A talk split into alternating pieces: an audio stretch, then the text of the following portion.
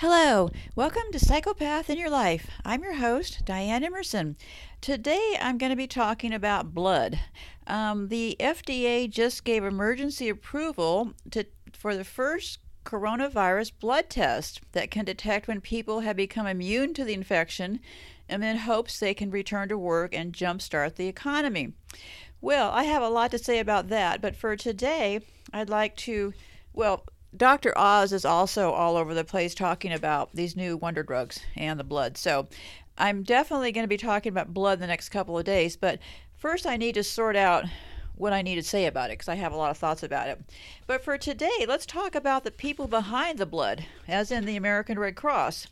I could have gotten in the weeds about this for months right now, so let me give you the um, let me give you some examples because we have the American Red Cross here in the United States and I'd like to describe who they are, who are the people in charge, and give you an example of the work they have done in Haiti. Remember, this channel is for educational purposes only, so you can take this information and decide whether giving blood is a good idea or not. So let me give you a little bit of the background. The American Red Cross was established in Washington, D.C. on May 21, 1881, by Clara Barton. She became its first president she had organized some meeting, and I'll, just skip over this stuff. But the interesting part was this started with the um, English Evangelical Lutheran Church, okay, and they also the original founder was um, some guy from Switzerland, and he had um, he started the YMCA, so it's, it's a Christian organization. Anyway, so the American Red Cross goes by the letters ARC, is also known as the American National Red Cross. It's a humanitarian organization that provides emergency assistance, disaster relief, and disaster preparedness education in the United States. It is the designated U.S. affiliate of the International Federation of Red Cross and Red Crescent Societies. And the United States movement to the International Red Cross it, there's these Red Cross is in some places, then they have this Red Crescent in other places, and the logos will be up on the screen for you to take a look at. They basically, I, I saw a lot of red flags in these people. First one was that they um, are immune in all the countries which kind of reminds me of the folks of the United Nations. Um, they're also immune for what they do in other countries. So they, um, I was, I caught the American one kind of surprised me because um, they do relief work in other countries. And at the end, I'll talk about what they did in Haiti. Okay. So, what they're, they have this blood services partnership. And what it says is every two seconds, someone in America needs blood. Boy, a nation of vampires. Each day, the American Red Cross is helping to save lives by meeting this ongoing need in communities around the country providing life saving blood and blood products to thousands of individuals who need it to survive. To survive, cancer patients receiving chemotherapy, surgery patients, accident victims, and mothers giving birth.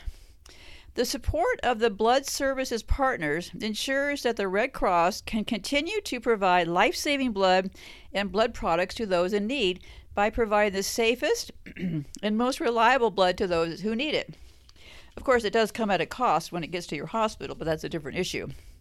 Besides collecting blood, what else does the Red Cross do? And who do they associate with? Who runs the Red Cross in this country?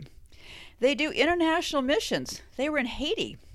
And I'd like to highlight a few of them that caught my attention and let you know the team behind this. Very interesting team of people. I'll highlight just a couple of them, okay, that caught my attention. Like I said, I could be in the weeds about this deal for months now, but since 2001, American Red Cross and our partners in the Measles and Rubella Initiative have vaccinated children in places such as Kenya, Benin, and Ethiopia to protect them from these deadly diseases.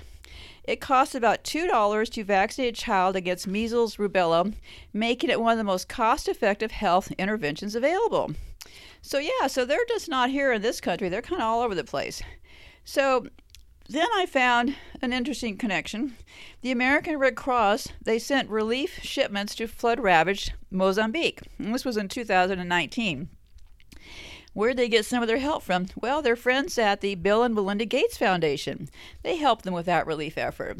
See the red flag starting to show here? So they've also been in, active in Haiti. So I wonder how that turned out. I'll get to that at the end. But first, let's talk about some of the people involved. The woman that is not in a red dress is her name is um, hmm, I'll have to get back to her name here. Anyway, she's the current president of the American Red Cross. But there's an interesting woman that I spent a little bit more time on. Her name is Bonnie, Bonnie McElveen Hunter. And she seems to be a very important and very rich person. What does Bonnie do? Well, Bonnie is the chairman of the board of governors of the American Red Cross. Interesting. Bonnie graduated from high school in 1968, so that makes Bonnie one year older than me.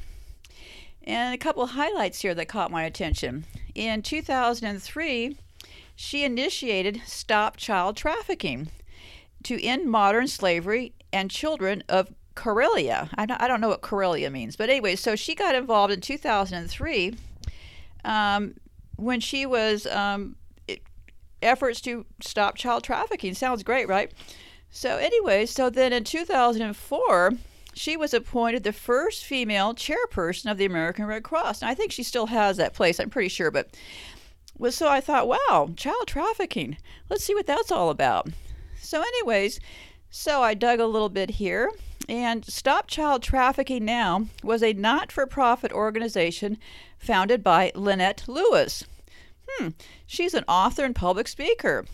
And what caught my attention was it says they're no longer in business. so, this nonprofit organization engaged in advocacy work in an attempt to bring an end to the trafficking of children. It targeted the demand for human trafficking, focusing on pedophiles, child abductions, and child pornography. The group sought to have those who sexually abused children prosecuted and convicted. Caught my attention was the organization ceased to exist after questions were raised about fundraising improprieties. Okay, so I thought, well, who is Lynette and who is Bonnie now? So Bonnie has also been an ambassador in some country, which I forget now. But anyway, so Amb- they call her Ambassador Bonnie Mc- Mc- McElveen Hunter, and she's the one you'll see on the screen. She's always wearing red. She's the chairman, and she has a very impressive group of friends because she has this really nice house in Palm Beach. She lives right down the road from, or did, from Trump's Mar a Lago.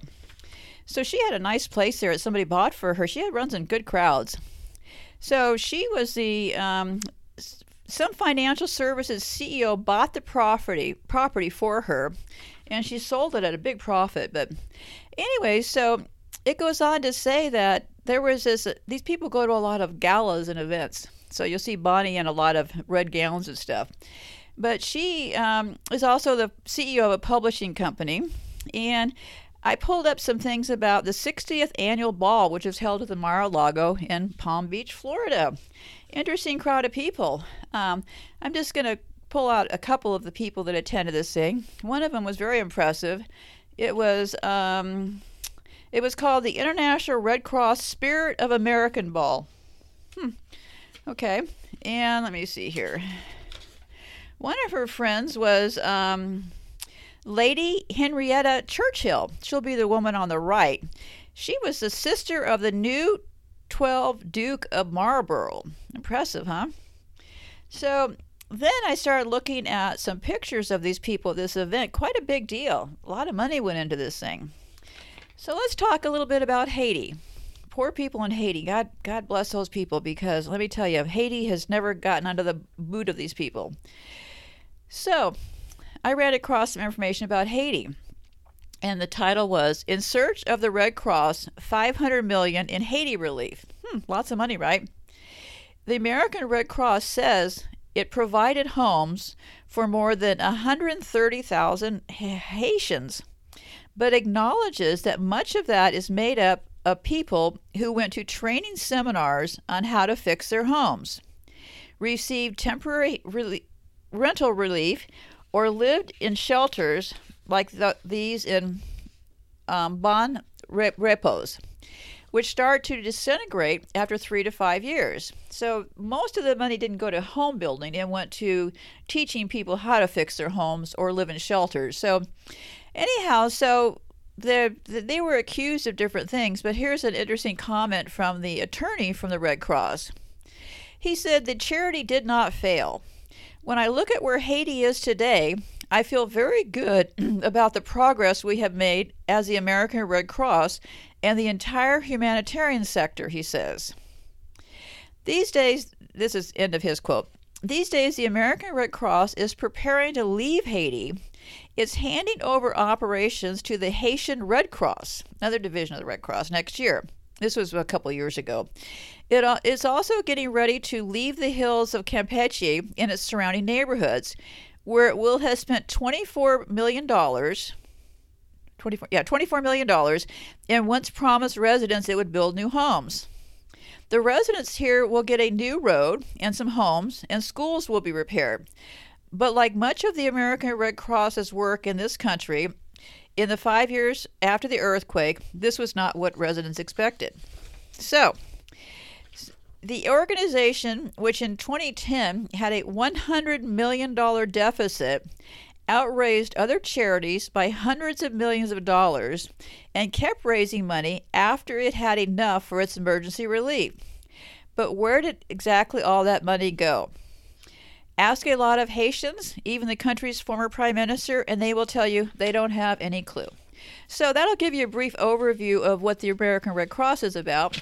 And like I said, I could have stayed in the weeds on this one for months now, um, but just give you a general idea of operational practices. And then I'll be back in a few days with information on why they're trying to get everybody's blood, because that's the key part here.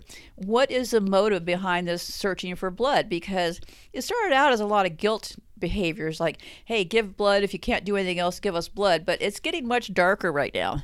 So it's going to take me a day or two to put it together. So be safe out there, and I'll chat with you. Then I'll join you in the comments. Goodbye for now.